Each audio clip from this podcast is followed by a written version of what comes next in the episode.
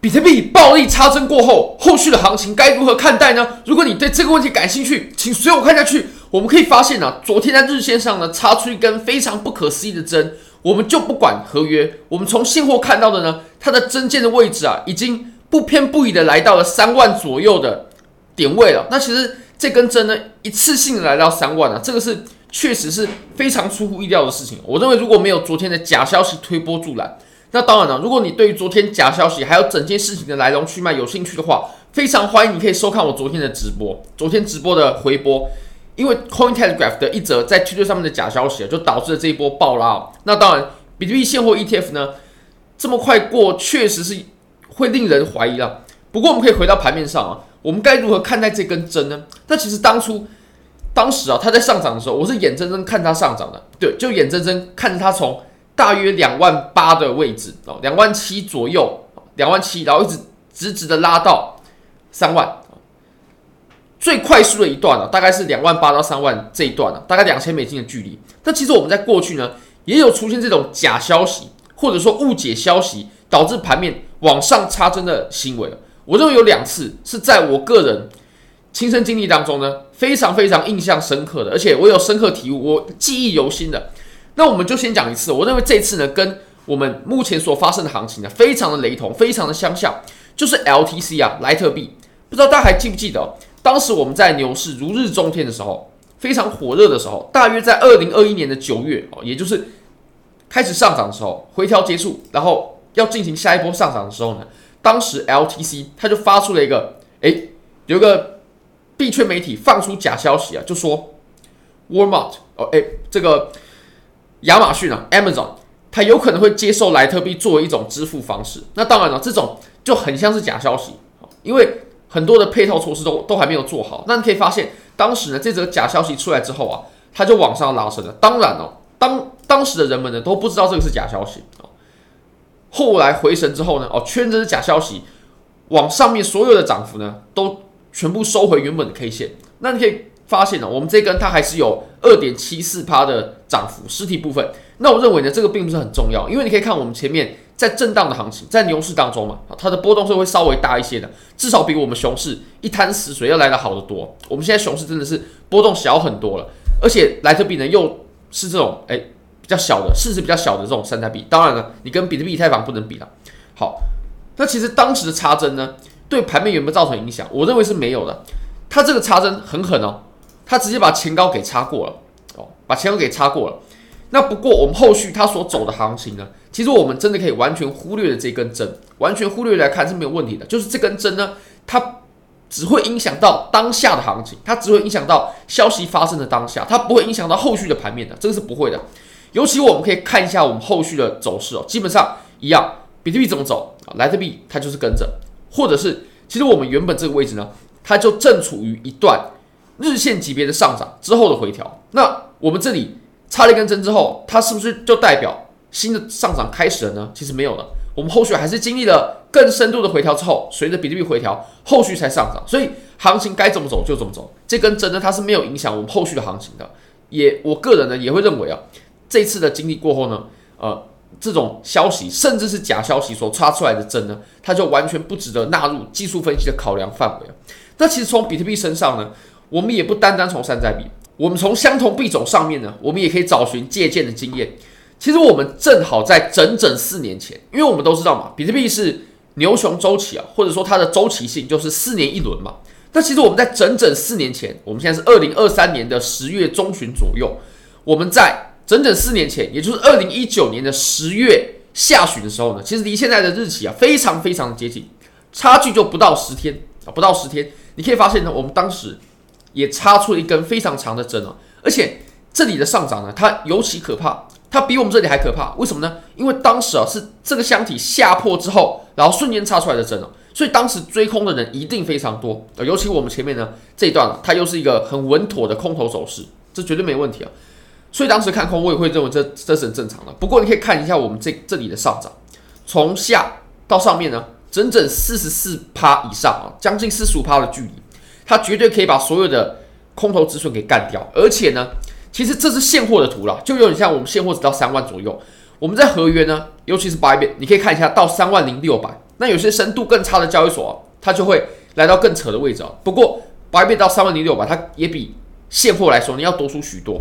那在当时呢，有很多家交易所呢，它都把前面的这个高点是给贯穿了，就是呃一万一的这个位置了，这根针就直接给贯穿了，因为流动流动性有很大的不足，所以针就插得非常非常的深。那在当时呢，整整一年前，我们也发生过这一次的假消息，然后呢，或者说消息的误报、消息的错误传递、错误的这种散布，就导致我们这波拉升了。不过你可以发现呢、我们前面的空头走势它是没有因为我们这波上涨而被改变的，是并没有的啊。下跌，其实我们到最后呢，我们一样啊，还是走回下跌啊，只不过中间这一段呢，它就是一个消息面比较突兀的这种走势。那我认为在分析上啊，这种走势它是可以被忽略的，或者说。这种插针呢，我们确实就呃可以把它不列入考量，然后来看待盘面。但其实我们当前所出现的情况呢，我也会认为我们可以用一样的方式做处理，也就是我们把这根针呢弭平掉，我们不看这根针，我们不看这根针哦，我们就看收了实体的部分，还有后续的盘面怎么走就好了。那我会认为呢，我们当前的盘面啊，虽然说昨天是个假消息，但我们也不得不承认。我们这根阳线啊，它有四点九一趴的涨幅，就光实体部分哦，所以这绝对也是空头比较强势的一个表征。还有一个很重要的重点，就是我们这根 K 线啊，当然假消息它有推波助澜啊，但是它的量能呢，它是超过我们前面啊下跌的这一根的，这是很夸张的，这真的非常非常夸张，而且超过还不只是一点点哦，超过了不少，所以我们必须正视，我们必须正视。这根上涨阳线出来，而且有爆量的事实，所以我们就必须得尊重。我们在日线上呢，其实还是走着。你可以发现，我们是走着低点呢，哦，不断抬高，高点也不断抬高的这种走势。它就是至少在比较小的这种级别上面呢，它还是属于是多头的。那我个人就不会这么急着去摸顶做空，就不会这么急啊，就不会现在就急着进去。比如说二八五零零就急着进去，或者两万九等等。我认为我们可以再观察一下。那我们可以互换一下，我们可以看一下这个互换位啊，就是大概在两万八或两万八千一这个位置，你可以发现我们前面呢，哦，它有阻力，有阻力。那我们现在价格很明确的是站稳在了阻力之上了，所以我们当前呢走的，我会认为对于空头来说，现在急着做空的话是蛮蛮不好的。如果说要做空，我们可以等待一下，比如说到前面两万九，或者说更上面到三万的这种位置，我会认为是。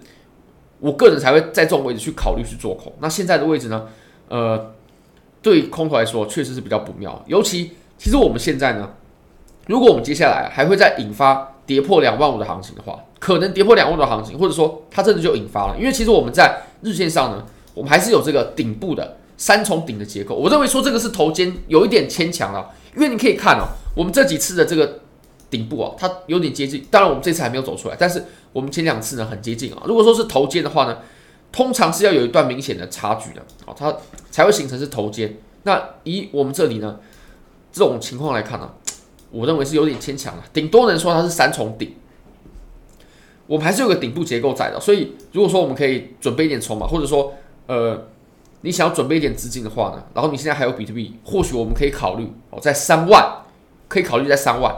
或者说两万九这种位置，这种区间呢，去出一点货出来，然后我们可以等着在比较低的位置呢，再去抄底。好，那我们切到四小时呢，我会认为其实我们当前呢、啊，它就是在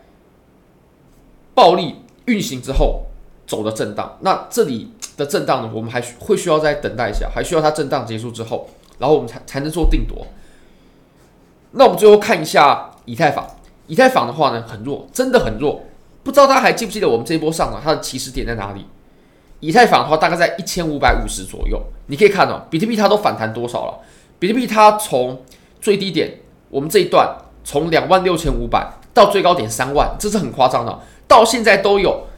两千美金的涨幅。那以太坊呢？真的就很小很小了。以太坊它就是我们原本从两万诶一千五百五十，然后到现在呢一千五百七十三，就差一点点而已。